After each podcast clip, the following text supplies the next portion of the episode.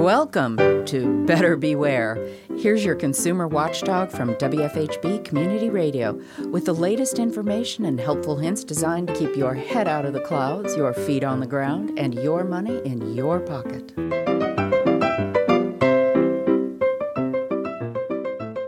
Not everybody listens to these Better Beware episodes, but you do, and we depend upon you to help spread the word when you can.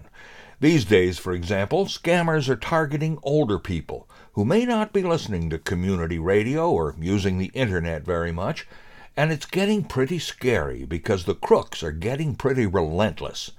Police agencies around the country are reporting a gang of con artists who are working a fraud they call, quote, far reaching, complex, and well organized, end quote.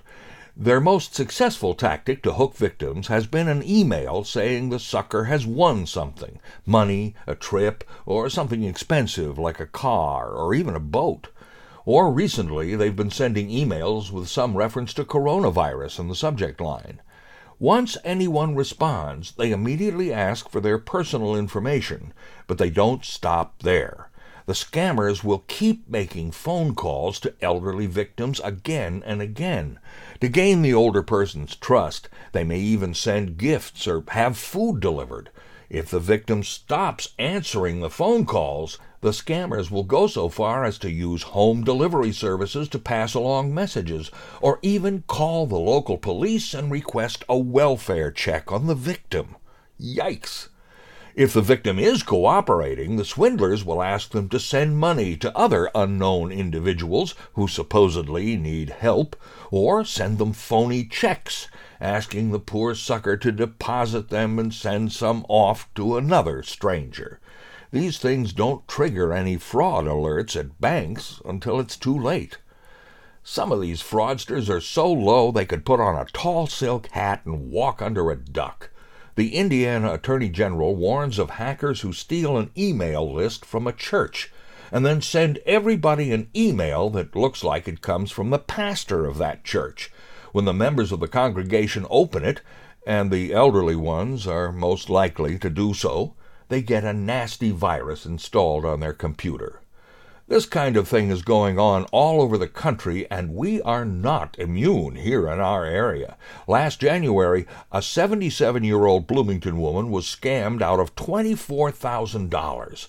The crooks claimed they were from Amazon, had found fraudulent purchases on her account, and demanded money to clear things up.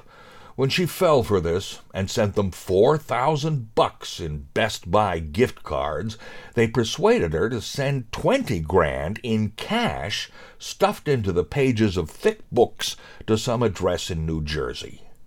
She was foolish, but she didn't know. And that brings us right back to you. There's a lot more fraud going around today than ever before. When you learn about it, here or anywhere, Tell your friends and family. It takes all of us to keep up with it. I'm Richard Fish for WFHB News and Public Affairs. Better Beware comes to you from WFHB Bloomington, Indiana. Find all our episodes at WFHB.org. If you can help put the kibosh on a con, email beware at WFHB.org. Remember, swindlers never give a sucker an even break.